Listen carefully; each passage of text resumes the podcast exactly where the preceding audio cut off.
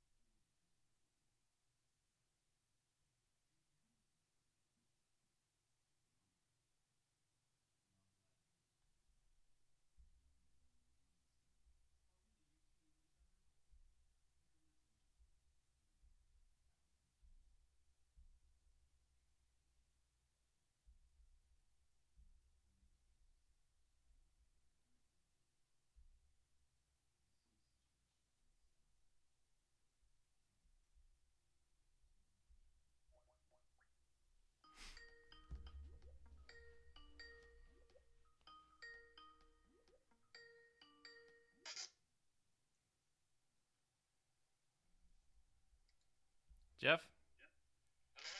Hello. Hey, Jeff. Eric Fate, how you doing? I'm doing well. Uh, hang on a second. There you go. Hey, can you see me?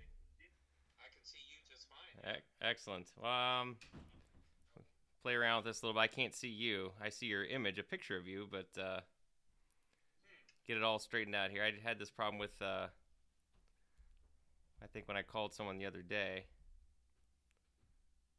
How about now? Hey, there we go. Hey, look at you. You look all. Sc- you look very scholarly. Yeah. I can't see anything without these. Uh, yeah. Oh, there we go. All right. excellent, excellent. So how you been? Uh, good. Good. Uh, working on you know rehabbing that hip of mine. And, uh, Yeah, how's that going? uh, good. Um, you know, the fracture's healed. Um, I've just probably accelerated my pre-existing arthritis. Right, right.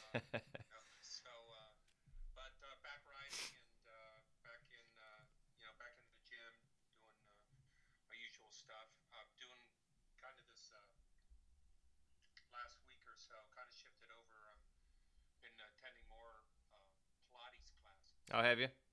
Yeah, kind of trying to work on strengthening my hip, hip and glutes uh, and and core to kind of try to protect the hip, because you know it hurts if I get into certain uh, you know motions or try to do things. It's it it can be uncomfortable. So Oh, definitely. figure strengthening up the uh, the surrounding musculature would be good. Probably Yep. good at my age anyway. Yeah, yeah. Do you ever do you uh, do you ever do any yoga too, or just the Pilates? Yeah, I, I haven't really. Pilates is kind of a new thing, and Yeah. uh, and so uh, I'm kind of checking this out uh, for you know just I'll, I'll do it for maybe about the next six weeks. See what you think, right? I kind of like it. I, I mean, I don't, don't like to do it, um, but it's kind of hard, and so I know that like okay, that's probably a reason why I should do it. yeah. Uh, and I will admit, my back um, the next day feels a lot better. Um, uh, you know, so I, I, I think it's a good thing. Good, excellent. Yeah, I've I've never tried. I've I've know a lot of people who love it and they swear by it, but it's kind of the same with yoga. You know, I I try I do it every now and then too, and you know it's not the same as uh you know hitting the weights, but it, it works a lot of good muscles. You feel it, and it's like you said, it's good for you, especially as we get older. You got to keep those joints loose and limber. Well, and they, you know, they, uh, uh,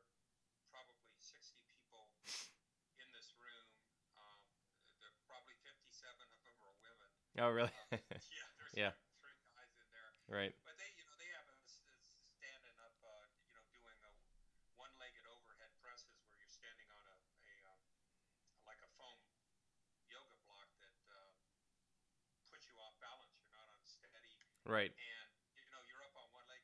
You'd be surprised what trying to press, you know, 10 pounds of dumbbells in that form is. Oh, I, I'm sure. really activates your core and everything, and I think that that's that's. Uh, good. I mean, I have uh, I have eight herniated discs. Oh, really? Uh, Wow. Yeah, so uh, you know, it's it's all about tailoring the needs analysis to Yeah. uh, you know what you're doing to your own needs analysis. Right, right. Excellent, excellent. Well, good. Why, I uh, I appreciate you coming on. I uh, I'll have to talk to you more, but this I'm you know um, I'll start the the actual stuff here soon. But I'm trying to have a um, kind of an online educational site full of some blogs and uh, videos. And the podcast was a I listened to a ton of podcasts during my commute, and it was an idea I had. I said, you know, why not, you know, do my own? There's a lot of good ones out there. Um, not, you know, I was trying to find some ones with, you know, from physicians and in the in the the space that we talk about. There's a lot of good stuff on fitness and nutrition and functional medicine, but um, anyway, so I thought it'd be a, a, a good thing to do to get some good materials out there. So you're one of the first people I thought of to have on. Um, Okay, well, uh, thanks for asking. yeah, Happy to help, I, and I think this is good. And uh, you, uh, so does this go out, um, you know, s- more to a local audience, or is it just out there on the internet for anybody to listen to? Yeah, well, it will be available. It's gonna be what I'm doing is gonna I'm gonna batch them and then try to uh, send out a whole bunch at once, maybe four, or five, or six, and then maybe do one or two a month. Um, it will be available uh, to anyone because I'm gonna put it on iTunes and you know Stitcher, etc. But um, I'm gonna start with some local marketing here in Columbus. But you know we've got to you know market out to our database. The the uh, consultants who helped me with this put this all together with my marketing. They're gonna probably launch things out to their their people too. So it'll be kind of a you know social media email kind of marketing but obviously we're gonna like i said we're gonna upload it to you know itunes and hopefully get it out there it's you know you know kind of spread the word you know about uh, preventive healthcare and everything that we do and you do and everybody else and um, you know hopefully provide some some good stories and education and maybe a few laughs along the way so it'll be it should be good i'm hoping to grow it and make it a big thing we'll see what happens Yeah, all right. let's, uh, yeah, let's get at it. I got got a little bit of an outline, so I'll, I'll think about this. I'll try to be uh, fluent. And, yeah uh, excellent so excellent yeah, just tell me what uh, all right how you start. Yeah, yeah. I'm gonna give a. If you don't care, I I was gonna say if you want to tell me about yourself, I have your your bio right here. I was gonna read it, but if you want to just tell me quickly, just your background for people listening, who you are, what you've done, how where you're at now, etc., and then we'll dive into the the questions, I guess. Okay. Um, well, I was born and raised in Columbus, Ohio. Yeah, I got my uh, my Buckeye shirt on for you. Yeah. Yeah. So uh, uh, I attended Ohio State University as an undergraduate. Um, I went to graduate school where I studied physiologic chemistry, uh, taught biochemistry to medical students while I was in grad school. I got into medical school and uh, finished uh, my MD degree there at Ohio State. Uh, entered uh, anesthesiology residency. Uh, was chief resident. And, and briefly on staff at Ohio State as a clinical instructor. In uh, 1985, I relocated out to a private practice at a community hospital in the Pacific Northwest, uh, where I spent 27 years uh, doing clinical anesthesia uh, at a level two trauma center, and uh, then uh, retired from the operating room um, after I Cenegenics as a patient initially, uh, interested in what they were doing, uh, and uh, kind of fell into the position.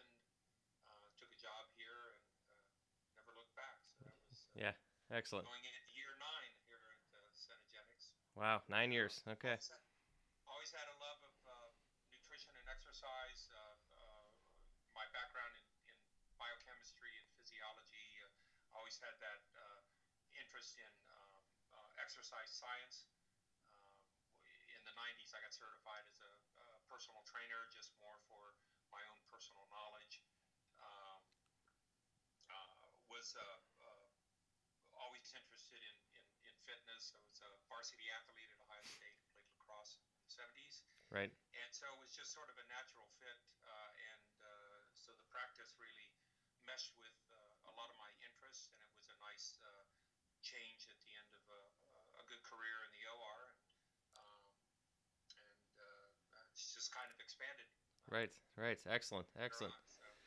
Yeah, so you've been with Cenegenics now. You said nine years. So, tell, what are your thoughts? I mean, I know uh, when I first met you, you told me a little bit about how the company itself had changed, like in terms of the, I guess the old, I guess age management for preventive medicine industry. Like, uh, what's changed and where you think it's headed. I mean, I know when you told me when you first started, there was kind of a we were kind of just getting started. There's a boilerplate kind of pattern, but obviously those have changed through the years. What what kind of uh, I guess good and bad changes have you seen over the last few years, and uh, where do you think where do you see this where where do you see this headed in terms of what we're doing and what you guys are doing? Well, I think uh, you know, 20 years ago when the, the clinic was founded, um, it was founded by uh, Alan Mintz, um, who uh, I guess in a way like me had uh, a background. He was a, uh competitive bodybuilder. Right? He was uh, Right. Mr. Illinois in the uh, uh, Mr. Universe uh, contest, and so uh, uh, he always had this love of, uh, of, of exercise and, and good nutrition. Um, he had built a radiology company, um, sold that, and so Cenegenics was kind of his new thing, and it was built on the idea that you could manage and prevent aging uh, primarily through sound nutrition and exercise. But he also thought that uh, the endocrine system was important, and so um, it was uh, back in the 90s. There was uh, you know some minor interest in uh, testosterone replacement therapy. Um, Rudman had uh, published uh, some early studies on growth hormone that were Right. intriguing, uh, and uh, so uh, Alan's idea was to combine nutrition and exercise with hormone management. And, and at the beginning, uh, you know, the ideas were were rather, uh, uh, I guess, rudimentary. Um, the thought was uh, we would try to replicate the, the blood levels of the hormones that we had when we were younger, uh, and that was what was, you know, going to fix things uh, from an endocrine standpoint. We now know that that rather simplistic approach doesn't uh, quite uh, fit the uh, the underlying physiology, and, and I think we've grown from that. Um, there are certain hormones like testosterone where having uh, blood levels clinically up in the upper range of what is conventionally considered normal um, uh, perhaps is a good idea and can be beneficial, particularly when combined with nutrition and exercise. But um, other hormones, uh, such as thyroid, actually, as one age, um, uh, thyroid levels uh, in the higher range of normal are starting to be associated with uh, adverse outcomes, higher rates of cancer, uh, heart disease, um, uh, metabolic abnormalities. Um, when looking at, for instance, IGF-1, uh, so looking at insulin like growth factor 1, lower IGF-1 signaling um, seems to be associated with uh, longevity uh, rather than higher signaling. Uh, looking at estrogen in women, uh, we believe that uh, estrogen replacement therapy um, is preventative for chronic disease. So uh, we think we're right on that. Uh, the, I think there's a, a substantial body of data that can support that contention. Yet we don't replicate the blood levels of estrogen that would be seen in a younger woman, who are actually lower than that. So I think each different hormone has a different specific, and sometimes those more youthful levels uh, might be appropriate. Uh, other times uh, they actually might not be appropriate. So that's a, an example of how we've grown and moving away from sort of the template of, of uh, let me just have uh, high levels of hormones like I was when I was younger. Right, right. Yeah, uh, that kind of gets me thinking about you know a lot of the the like you specifically for example the IGF one you talk about. I mean I've you know I learned that from you and I I've read a lot about that as well. There, and there's seems to be a lot of schools of thought. There've obviously been a lot of good studies showing the benefits of growth hormone therapy, what it can do for visceral adiposity and you know uh, osteoporosis, etc. But there's a lot of data about the like you said there was initially some concerns about IGF-1 and cancer, but then the, the the downstream product, the IGF binding protein that is actually apoptotic to cancer cells, more protective. So it seems like there's some some interesting mixed data, but I think I, I've read a lot of what you said too. I think across the board, the one thing that's proven to be to improve longevity is longevity is caloric restriction, and that's one of the things that kind of mimics that with having a, tend to be more of a lower IGF as opposed to a higher IGF. So um, that's correct. And and I think that one of the problems with looking at um, uh, serum markers um, uh, is that uh, you know they may be biomarkers of effect rather than drivers of effect. So um, and I particularly think, for instance, IGF one is a very um, poor uh, biomarker. Right. Um, it can be affected by a number of things. I mean, nutritional status can affect IGF-1. Um, and at the end of the day, when I look at a serum testosterone or a serum thyroid level, um, it really doesn't tell me what's going on at the receptor level. Um, right. They're uh, particularly with, uh, for instance, thyroid. Um, the uh, thyroid function tests are are really um, uh, inadequate at telling uh, us whether if someone is actually in their normal range when we use group ranges. Uh, one of the other problems with looking at serum levels and using that as a target is remember in most medicine we tend to regress to the mean. So we look for an average effect uh, and we have a treatment sort of to address that average effect. But what that doesn't account for uh, for people who are not uh, average. So for instance, um, all of us didn't have testosterone levels up in the upper range of physiologic, physiologic when we were younger, up at that uh, 1,000, 1,100, 1,200 uh, range uh, of a total testosterone. And that's because there's receptor in receptor sensitivity. Um, so when we were young and when we were healthy, our body understood how much signaling from the pituitary gland, from the luteinizing hormone, to give out to achieve uh, enough of uh, testosterone to flip the switch on, so to speak. So some of our switches got flipped on when our testosterone was 500 or 550. Others, we needed to be up to that 1100 range for that switch to go uh, on. So, um, you know, looking at what the group ranges don't tell us about individuals. The same right. thing with the thyroid function test. Um, an individual uh, will float in a range, for instance, for a thyroid stimulating hormone that's only about 50% as large as the group range. Now, some of us float uh, at the lower, that 50% is towards the lower end. So our normal TSH may be between 0.6 and say 1.8. Others may float up at the higher end. So right. their normal TSH may float between 2.3 and 3.7. And then some people are in the middle. Well, you don't know that because right. we don't have these historic numbers. Right. And there are a lot of confounders that can change testosterone or thyroid, uh, uh, thyroid function. Tests fluctuate with uh, the seasons. Right. Uh, they go up and down depending on spring, summer, fall, dietary uh, iron intake. Um, if you gain weight, um, your TSH tends to go up. That's not a cause of your weight gain, but it's a biomarker of the weight gain. Um, if you gain weight, your testosterone level goes down. Again, right. Not right. driver of it, but a biomarker of that. Right. Right. These are things that are very difficult to tease out, and it's why we're trying to move away from a pure numbers. Hey, let's just hit this target. Yeah. Unfortunately, most of what's out there in the age management or, or the anti-aging field is hey, it's all about a number. I'm just going to put you on a hormone, we'll achieve a number, and that's going to fix things. And it certainly. Yeah, I think you're right. Th- and you probably see this too. I mean, I you know I uh, here in Columbus, there's you know several of the big you know the quote unquote low T clinics and things. They're kind of my patients even kind of referred to them as mills. You know, they just kind of get people in and out and just treat one or two things. Whereas I try to explain them, like you just said, that uh, there are, there's more there's more to it than that. You got to look at the, the you know their adrenals, your your nutrition. You have to look at the whole picture and how they all interact, and everybody's different. It all comes down to you know treating the patient, not treating a number. You know. Um, Absolutely. I, I, uh, and uh, and hopefully we'll continue to move away from that. The other thing that, in terms of the endocrinology, that's important to remember is that uh, you know, as a field, it's really one of our more infant fields. It's right. only been around for, uh, you know, about 100 years. And now we're talking about a, a rather, you know, complex software that controls right.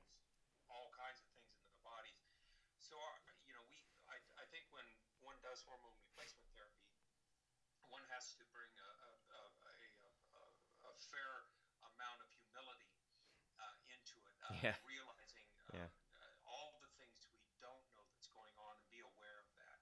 And, uh, you know, we talk, I often talk in our training course about uh, what could be called known knowns.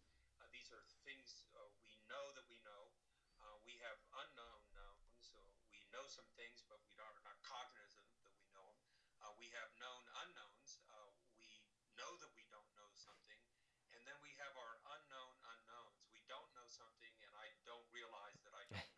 right. That's what makes right. the uh, age management doctor day dangerous. and that's that's part of the problem out there. So I think we have to be uh, careful. Uh, we have to be humble. We have to realize all the things that, that we may not be aware of, so that we can do this correctly. Uh, If we do so, I think we can do um, a lot of good things with the hormone management. Right. What what kind of uh, challenges do you think we we though you know most of the our uh, the physicians like us are facing like I, I guess in terms of you know political big pharma things of that nature. I was at a uh, uh, conference just you know not too not too just a few months ago and you know the lecturer was talking about that how there's a lot of things that you know gosh this is we put all this stuff in a pill it'd be it'd be all over the place but because it's not you know it's kind of poo pooed and this and that so we're up against a lot of uh, a lot of big boys I guess do you do you do you guys uh, has that been discussed at all at the meetings or what are your thoughts on that in terms of challenges moving ahead or making getting the word out helping patients uh, as best we can Well, I think you know, uh, uh, unfortunately, uh, you know, you often have two opposing camps. So you you have uh, conventional um, medicine, uh, of which uh, you and I have been trained in. and Right. Right. for a, a long time. Um, that tends to be dismissive of anything that's uh, that's new or different or has a different idea. Uh, on the other hand, uh, you go then to the uh, what might be called alternative complementary medicine, and they tend to see everything as a a, a, a big uh, pharma conspiracy uh, against what is true Right. and what's right. And the, Right. the truth is often in the middle. I, Right. I try to do in my practice is take the best of our conventional approach uh, and the best of our uh, our, our new approach um, and combine them to give uh, a personalized treatment to each one of our patients. Now, my, my particular bias comes from the fact that I am a hardcore lifestyle um, uh, physician. Right. and I think that the, the most important things that uh, anybody can do for their health and wellness is have a superior approach to eating hmm and a quality approach to exercise. Right. That is how we really maintain our health and wellness. Um, those are the requisite steps. Now, admittedly, we've done a very poor job in terms of uh, conventional medicine of being able to, to do that. We've actually walked away from um, our history. Um, you know, 3,000 years ago, Hippocrates told us that that's what uh, mattered. Yeah. Um, he was right back then. Right. Uh, he's still right now, but Yeah. we've gotten sort of uh, uh, enamored by science and technology, and so we uh, we uh, get blinded by science, so to speak. We every, think everything's technical, and I think that that's where you know big pharma has come in. And, and look, the pharmaceutical industry does a lot of wonderful things, and there's uh, very appropriate instances where we're going to use pharmaceuticals. Um, but at the end of the day, um, we could avoid um, most of those uses if we just ate correctly and exercised correctly. Yeah, yeah, yeah. Those are always the cornerstones. Of course, you know, quick fix America. We always want the the magic pill, which doesn't exist, but uh, they all they all they all work together. But those are those are two of the most important things. Moving, eating, and sleeping. I think are the uh, the three big ones. Sleep, uh, uh, another uh, underappreciated uh, uh, factor. Um, uh, you know, th- th- unfortunately, with nutrition, um, it, I, I think it's uh, it's unfor- I don't know why people think that they would um, naturally know how to eat correctly uh, or perhaps even exercise correctly, but particularly in today's um, uh, you know environment. Um, there's a lot of uh, food products out there. I mean, one of the things that we've gotten extremely good at is producing food. yeah, Um, it's it's it, it's advanced the uh, the health and wellness of the world in, in remarkable ways. right. Um, but uh, you know what exactly to choose and, and what to eat and how to eat it and when to eat it. Uh, I don't think would necessarily be uh, something that people would intuitively know how to do. So they need some guidance. Yep. Uh, and uh, there's a lot of confusion out there trying uh, with the blogs and the internet and the books telling people you need to do this, you need to do that, and so it's no wonder that they're often confused and, and floundering out there. And Yeah. and so that's where I think uh, we can come in to give them a, a you know some quality advice. And then some coaching support because at the end of the day, there are a variety of ways to eat well, and um, uh, but how to do that, how to go in and do that day in and day out needs Mhm. a fair amount of support and coaching. And so, um, one of the things that I hope moving in the future that we can learn to do better is really understand um, not necessarily the, the, the biochemical or the physiologic science uh, of nutrition, but, but more the science of health behaviors. Mhm. Why do we do what we do? How can we help people do things that they believe they want to do, but Right. to make them to do it easier, to do it Right. better? Um, and that's where there's a there's a big void. It's on that coaching aspect, and I think that that's one of the things that we do in our practice. We work hands-on, one one-on-one with people, not only to give them a good plan, but also to help teach them how they can execute that day in and day out. Um, and and that's a, a, a much uh, harder thing than telling them what to do. Yeah. And and, uh, and that's what we got to get better at. Yeah, you're right. That's probably the most difficult part is, you know, why do people do what they do? How do you get them to change? You know, the the key is they have to want to change and kind of figuring out what's holding them back and how to, you know, coax them in the right direction. Some people are willing to do that, some people are not. But that, yeah, that's a that's the tricky part. Read some. Yeah, and, it, it, and I think one of the things that you know um, I, I look at, at you know at what are my roles for the patient is not only to tell them what to do, um, but to um, to inspire them um, to want to do it. Um, Yeah. And uh, you know, I, I, I think we could all say, well, if they would simply just do this, they would be fine, and perhaps that's true. But at the end of the day, if they can't seem to figure out how to do it, I need to help them figure that out, and I think that that's one of my my jobs is to figure Mhm. that out as best I can uh, and, and show them, not just simply say, "Well, I gave you the information, and you either did it or you didn't." I think that's the uh, the sort of the the Nike "just do it" uh, hmm approach. I, uh, at some level, sure, we all have to just do it, Right. uh, but we need some help, and, and so we need uh, not only physicians who are knowledgeable about the medicine and what to tell people, but also um, how to help coach them. Um, and I think that that's where I hope that uh, we can continue to expand our knowledge base and, and move forward to learn how to do that better.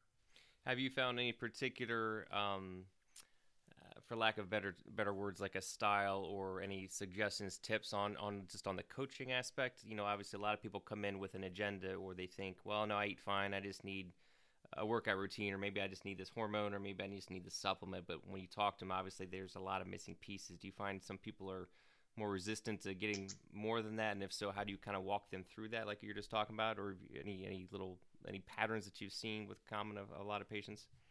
Well, I I think that, you know de- definitely you need a, a, a good plan, and um, a, a good plan uh, both for eating and exercise uh, accounts for the the individual physiology. For instance, you know when I look at carbohydrate intake, there's a big difference um, between um, the tolerance for for carbohydrates or even the tolerance for the amount of uh, sugar that might be in the diet in one person versus the next. Um, frankly, there are some people who, have, who are lean and fit and thin and active and have good insulin sensitivity that can can tolerate uh, table sugar, um, Right. not to excessive levels, but it's not going to. There's nothing inherently toxic about sugar. Right. Now, on the other hand, as somebody who's diabetic or pre-diabetic, um, sugar is like kryptonite. Yeah. it, it's a big difference to that person. So, you know, one size doesn't doesn't fit all. So, you know, trying to tailor a plan that, that's specific to their own individual needs analysis is really important. And I think that that's one of the, the problems um, with uh, people out there uh, on the internet and writing books is they're they're writing to generic needs analysis, and and we don't all have to do the same thing. Um, uh, s- some things are more important for one person than the other, and you really you know want to do things that are really going to derive maximum benefit for that individual. So designing your plan specific to the individual is really important, and that needs to be done hands-on, Mhm. one-on-one. It can't I can't write a book and say everybody should eat this way, uh, if for no other reason everybody's not going to eat the same way. Right. Uh, fortunately, they don't have to. Right.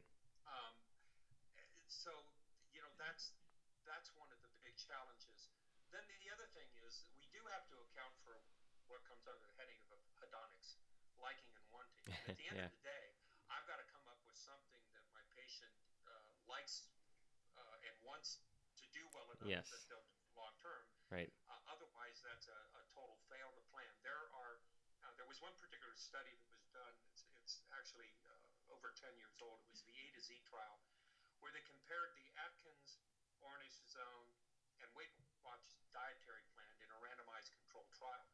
And what they found out that all of those trials were uh, effective in having people lose weight. In other words, people could lose weight on every one of those individual dietary plans, which were radically different in design.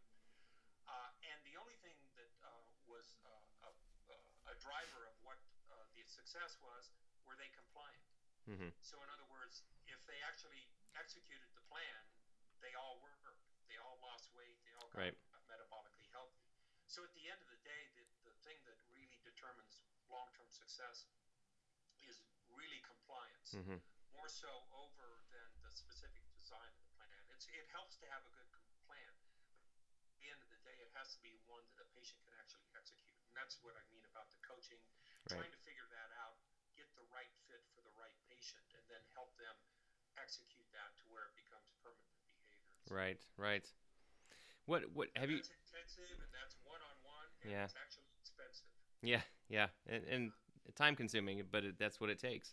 Right. That's what yeah, that's what it takes. Huh. What have you found any changes in the last, even the last year or so? Why patients have uh, come? I mean, obviously, you know, Cenegenics is a is a an elite program, uh, higher end, and but have you seen in terms of like the initial impetus as to why patients are coming to see you per se? Is there, or have you noticed is it kind of same reasons as before? Anything changed in the last year that you've noticed? Specific reasons? People are Well, seeking. Th- you know, I think that one of the big drivers is, um, you know, people want to look good. Yeah. And so they think that, all right, hormones, that's, you know, that's going to be the answer. And, Right. and yeah, there is a role in that. Um, I, I, I do think that in our practice, um, most of our patients understand that, um, you know, they're, uh, they can do more to, to their health, um, to reduce their risk for chronic disease. Um, uh, and so they're they're perhaps a little more motivated because they do come to us and Mhm. seek us out. Um, but at the end of the day, uh, they're no different than than any of us. Um, Mhm.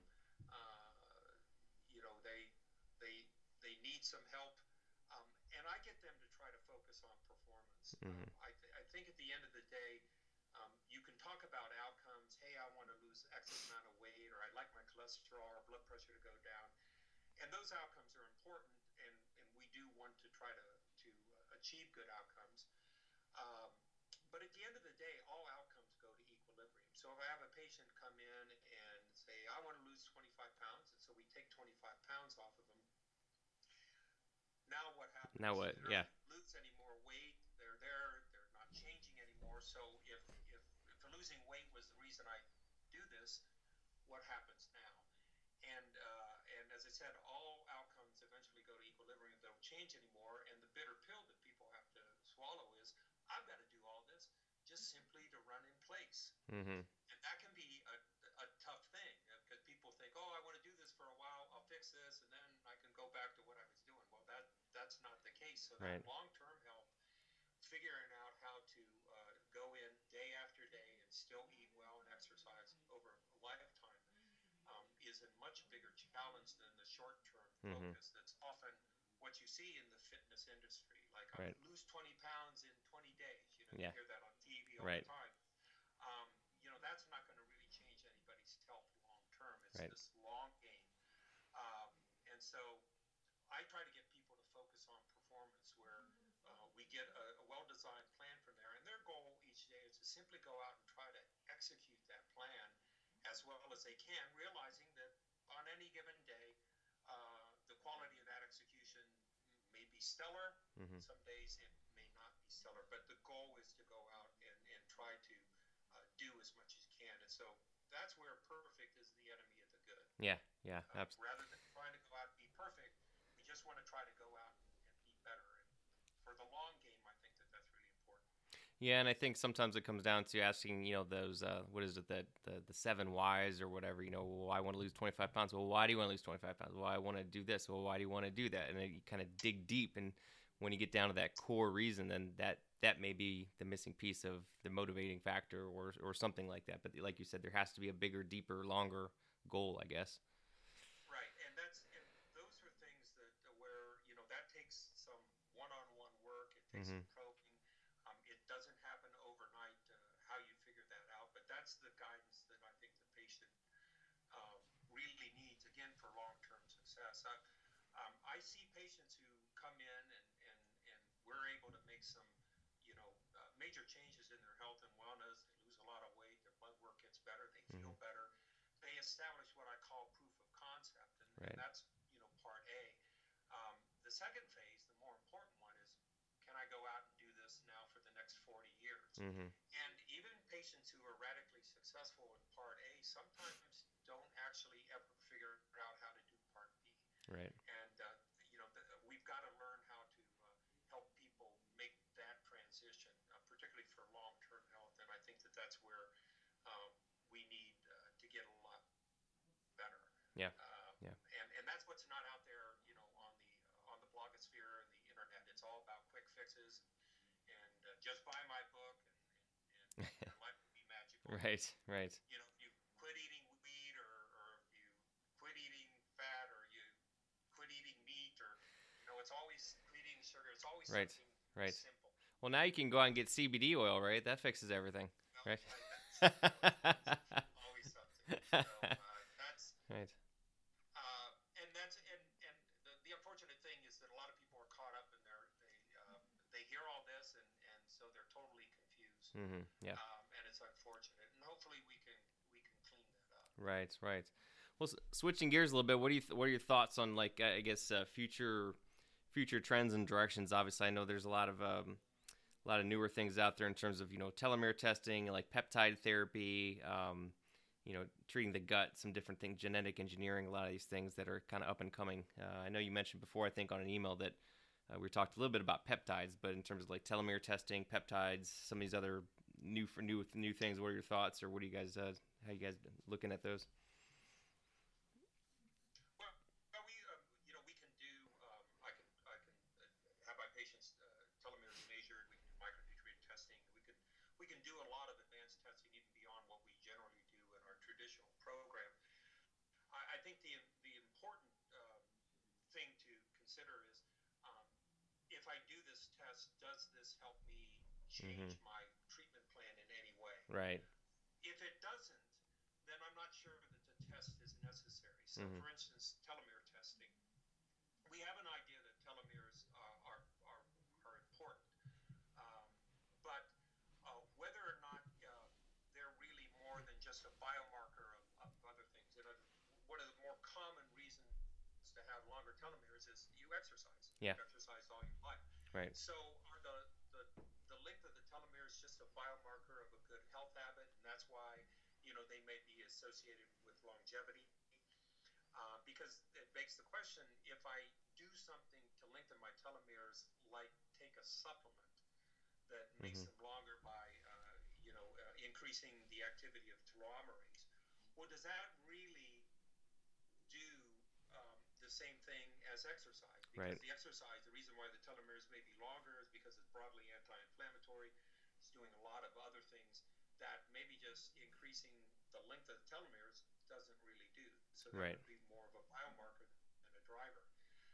Those are things we still have to, to figure out. Right. Unfortunately, um, you know, people will sell telomere tests direct to Mhm. the public and say, "Oh, this is important." Most of the time, when you do a telomere test, most likely it's going to say it's normal because what's considered normal is a broad range. Yeah. It's the median. And so I don't know if it really informs somebody to really do anything different. So that's not a test that I particularly recommend. If Mhm. my patients wants to know their telomere length, we'll do it. Right. Um, the same thing with some of the genetic testing. There are instances where knowing a genetic polymorphism would, would guide therapy. But to go out and, and measure uh, 400 single nucleotide polymorphisms that will come back and they'll say, one's associated with a slightly higher risk of prostate cancer, and then two more a lower risk, and, and you have four or five of them. At the end of the day, does that really tell you anything specific? Most of the time, it's not. So I'm not sure that those testing is really. Uh, it's more infomania. It's information for information's sake, and so I wouldn't have a lot of my patients necessarily uh, look into that unless we were looking at a specific uh, genetic test that would tell us, okay, we want to do A rather than B. Mm-hmm. Uh, in terms of some of the, the newer therapies like the peptides that uh, uh, may cause release of, of, growth hormone, increase of IGF-1, I think that they can have targeted um, uh, applications, and they can certainly we can certainly use these in um, as, as a pharmacologic effect. So, for instance, I can I could growth hormone and give it to a patient and use it as, in, in a um, pharmacologic dosing. So, you know, like a bodybuilder would use. Right. And, and, yes, you could lose, you know, body fat. It might help you gain muscle, particularly if you're eating and exercise in a way. But whether or not that to create that effect would actually be good for overall health is a different thing. So these are those are things we're going to have to try to figure out. Mm-hmm. Uh, and and what might be appropriate at, at one stage of life versus another could be entirely different. Right. Um, right. So uh, you know, having uh, higher levels of these anabolic hormones when you're younger, you know, could be beneficial and part of naturally how we're built. Whereas at a certain age, they naturally may be accelerating, um, uh, you know, pro-inflammatory uh, uh, responses in the body. Yeah. So uh, it always depends on the context of the individual. So, and that's where we really need to, to know a lot more. Yeah. Unfortunately, there's a lot of sale out there just telling people, hey, you know, if, if you take this uh, growth hormone, you take this peptide, you'll you might lose some body fat, you'll gain some muscle, and of course that sounds like, well, what's wrong with that? Well, it's it's the unknown unknowns. Right. Right. What is going on, and and so uh, I think we we need to to to tread carefully, um, but uh, we will find applications for where uh, uh this is important. Uh, but that's going to take some time. Yeah, I think you're right. It's it's a, it's new, and you know, time will tell. It's uh, you know, kind of similar to um, other things we've been learning about too. Like I, I mean, I always hear about a lot of guys who are on say testosterone, and they're all, they're automatically given you know an anastrozole, and they've been on it forever and ever. And where the studies clearly show if you're on, you know, detrimental effects on bone and heart, etc. Whereas it, it has its place, I think, it you know targeted very short term. Um, but not indefinitely and for everybody. Kind of same with the peptides. Maybe use it for a few months to help shed some body fat, but then you kind of taper it off, especially if they're older. You know, who knows? Well, time will tell. Yeah, and, and, and I and I think that that's where you know the quality of the practitioner who's who's given them. I mean, you you know you we don't want to run away from from the science. So I think that you know if if uh, someone who's doing hormone management, um, uh, you know they uh, hopefully they just haven't read a, a blog or two and said, hey, I'm going to start giving hormones to people. Mhm. They they go in, they bury themselves in the endocrine literature. They understand what we know. Uh, more importantly, they understand all the things we don't know, so that they can, you know, uh, do this in a quality way. And I think that that can be done. Um, I, I think it's something that we do at, at Cenegenics. It's certainly what we strive to do. Um, and every day I come in and ask myself, is there something new um, in the literature um, that uh, that uh, should cause me to change what I'm doing? So I'm I'm open to empirical evidence. I, I, I'm looking to say what's new, uh, what should be different, but I bring a, a healthy dose of skepticism to every quick fix that's, uh, that's Yeah. thrown out there. Yeah, for sure, for sure. Yeah, you see a lot of that. I mean, I know we and I talked about some of these things before, and like, you know, another good example nowadays, you hear so many more people on metformin, which again has its place. Although I, I've encountered a lot of people who don't have diabetes or pre-diabetic, they're just taking it because it supposedly has longevity effects and you know helps you live longer and anti-cancer and all these things. And again, the other people have said, well, maybe, maybe not. You know, who knows? You know, once again, time will tell. Um, I think one of the big problems is that people tend to leap from you know a single mice study mhm. right into hey I should be doing this as a Right. human, and that, that is a huge canyon to jump over, and I think that that you've got to really be careful. Mhm. Um, I tend to look at, at um, uh, studies has sort of given me an idea of what might be going on. And then so they bring up the question, okay, what does this mean? But I um, um, uh, virtually never will take data from a, an animal study that as a as an excuse to start doing something in humans. I want to see human studies, uh, and so and that's frequently um, what uh, what is out there. And the media loves to talk about uh, animal studies. And, Yeah. Oh, like this means oh, we, everybody should start doing this Right. and uh, it, it's really an unfortunate thing. And so um, I, I don't ever, um, you know, leap uh, from there right into what I'm doing in my patients. Right. Studies on, on humans. Yep, absolutely, absolutely. What's uh what's next on the horizon for yourself personally, as well as for uh, Cenegenics? Any any new uh, any big plans, uh, structurally, strategically, or uh, medicinally speaking, over the next few months? Or Well, I think, uh, you know, personally, I'm, I'm enjoying my practice here in Las Vegas. I, you know, uh, I was talking to one of my patients uh, today who's a cardiologist. Just short of his 80th birthday, and he's still working at uh, USC. Uh, and I told him, I said, well, you know, I hope I'm sitting in this office still uh, 15 years from now when Yeah. I'm about his age. Um, I'd like to be doing it. I enjoy the clinical work. Um, I think what we're doing is important. Um, uh, I enjoy the uh, the physician training uh, that Mhm. I do as director of, uh, of education for, for the clinic, and uh, hope to continue that. Uh, uh, I'd like to contribute, uh, you know, in some way um, to uh, the body of knowledge surrounding uh, this. Is one of the reasons why uh, uh, wrote the textbook on Mhm. Management Right. several years ago. Uh, we're proud of that, and uh, perhaps one uh, we'll do a revision and add to it uh, moving Yeah. forward. But uh, right now, I just uh, one patient at a time, trying to help people change their lives. And uh, uh, as far as the, the clinic goes, we're going to uh, continue to, to try to uh, expand and uh, reach more people. Um, and uh, and again, uh, collectively contribute to the knowledge base. One of the things I think that that we have that is unique is uh, we've been doing this for 20 years, and there are uh, uh, certain my own personal patients that I'm into my ninth year where I've been hands-on taking care of them.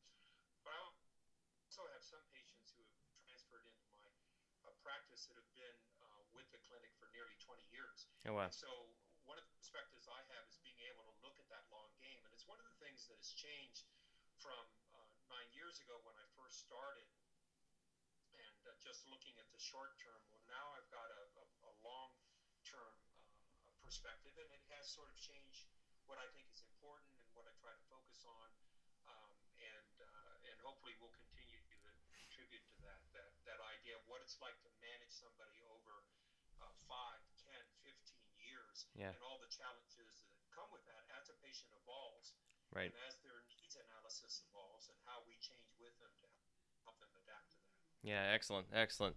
Yeah, I'll put a on my on my site. I'll have a link for your book. I've got uh, got got one of them right here. So Uh, there it is. um, read through it many times. But yeah, I'll put some uh, some things in the show notes about the looks uh, uh, books. You know, I know you had the one for the physicians. You had another one for uh, the layperson too. So um, It's kind of a little bit uh, less uh, intensive uh, in the uh, Yeah. Uh, in, the, in the science uh, right, right. and the chemistry. Um, you know, a couple. Um, you had uh, uh, asked if uh, there were other, um, you know, uh, sites or things that I, I particularly like. Um, we um, uh, have often um, my patients who are interested in, in looking at blogs or things. I one of the sites that I I think is pretty good is Mark's Daily Apple. hmm Yep, uh, I'm familiar with that. uh, Mark uh, Sisson. Primal Blueprint. I think that that's well done. He's very science based, got a lot of good uh, things. Uh, we, um, for a, a diet that uh, template that we often have people do, particularly if they have problems with insulin resistance, is the uh, Whole 30 Right. uh, diet uh, website. Uh, we like that. Um, for uh, physicians who are interested in um, uh, learning more about um, nutritional science um, uh, and particularly the coaching aspects, um, I recommend uh, Precision Nutrition, uh, which is a, uh, a company by John Berardi, who's a, uh, PhD in CSCS. They do a certification course for, for trainers uh, in nutrition Yeah. or physicians. Uh, my team and I, we've done that. I think that they're excellent. Their uh, their approach is very much on target with what I believe. I think that's a quality site. They do good work. I was going to ask you about that because I'm actually doing their uh, their level one certification right now myself, and I've recommended their coaching program to a lot of patients. I like it. It's very well balanced. I think. Yeah, very well balanced. I do excellent work. Uh, 100% aligned with. Uh, you know, for me, it was uh, my team went through that first, and it, it turned out they came back and said, "Well, they do actually everything that we do, kind of almost identical." yeah, that's uh, funny. Approaches both uh, what we do uh, technically and uh, philosophically. Um, so I think that uh, you know that's that's a, a quality outfit. Um, the other um, website that uh, that I use a lot personally, and I think is really well done on terms of uh, looking at uh, supplements and things like that, is examine.com Mm-hmm. Yep. um, and uh, very high quality work. They'll rate studies. So if a physician or even a patient wanted to go and say, "Hey, what's the data on you know this particular supplement?" Right. Um, it's most of it's free, and uh, they uh, they do blogging and newsletters and most of these things. So there's a, a wealth of quality information in, in like these four sites that I think people could get that would be, you know, well done, legitimate stuff. Um, and um, you know, I, I, I think they're they're doing quality work. So hopefully we'll get more of that. Mm-hmm. Uh, but it can be hard for for patients, uh, physicians, uh, you know, personal trainers to figure out well, you know, what's legit and what's quality and not. Right. Absolutely. Um, good. Well, I, I know we're uh, been on for a little bit. I want to take up your whole evening, but a couple quick rapid fires, and then I'll let you go. Um, any any real quick, um, simple, actionable tips, uh, high high impact tips for for anybody listening? Any patients who've never heard of you guys or been to talk to me, talk to you in terms of and anything sleep, nutrition, fitness, anything, any kind of quick uh, quick tips. Uh, Yeah, I, I would say that the one of the concepts that most people should uh, realize because weight loss is or fat loss is what uh, you know the vast majority of people at least first get interested in. Um, regardless of what anybody tells you, you have to be in a caloric deficit Mhm. to lose fat. Yeah. Um, end of story. yeah. Uh, the way you get there um, doesn't matter, and every uh, approach, whether it's paleo or, or vegan or low carb or whatever, if they, uh, if you, uh, to achieve weight loss, you have to be in caloric deficit. Yeah. Um, calories matter. Unfortunately, you can't count them very well. Yeah. And you can't, uh, you you can't uh, count how many you expend very well. So that's the, the caveat. Yes. Uh, that would be the one thing I would, I would try to get people to understand Right. uh, uh, you have to you have to take in less than you expend. That's- you want to lose weight. This is true. This is true. How about any uh, any good books you've read, uh, medical or non-medical, fiction, non-fiction, anything business related, non-business? Any any good books you've read lately you recommend? Oh, I spent so much time reading papers. that I haven't had. I don't know the last time I uh, uh, JCEM, right? Yeah. read anything yet. It's all, it's all. And, uh, Yeah. Uh, You kinda have to. Uh, no, nothing there. Well, being the educator that you are, you, you kind of have to, to to do that most of the time. So, um, how about I it? it, it- so it's okay. Any good stories for me? Any good, any any tall tales, oopses, uh, anything like that?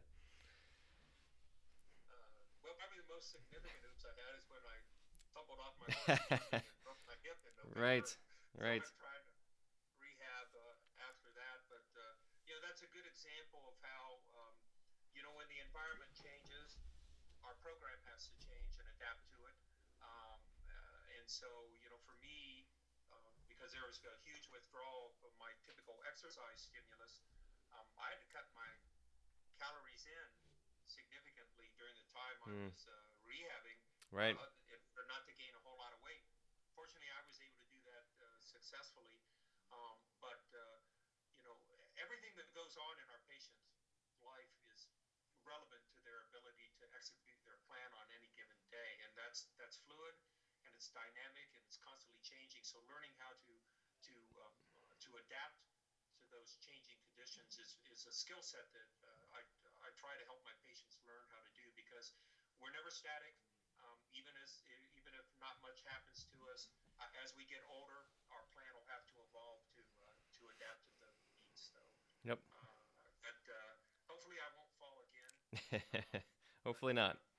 That'll be the last one, right? do the, the jumping the horses. So that's, uh, that's my love. It's, uh, that's what I live for. Well, you know, you take good care of yourself. You do all the, you practice what you preach, and that's probably why you bounce back so quick. So uh, hopefully, no more falls. Do my best. Yeah. Excellent. Well, good. Well, I uh, appreciate all your time, Jeff, and the insights. It was a, that was a great that was a great talk, and I'm sure everybody will, will appreciate your pearls of wisdom and your and I definitely appreciate the practical long term approach you have. I think that's that's very telling and uh, full of wisdom. So thank you. You're very welcome, Eric. Always a pleasure. Talk to you later. All right, take care, Jeff. Talk to you later. All right, bye bye.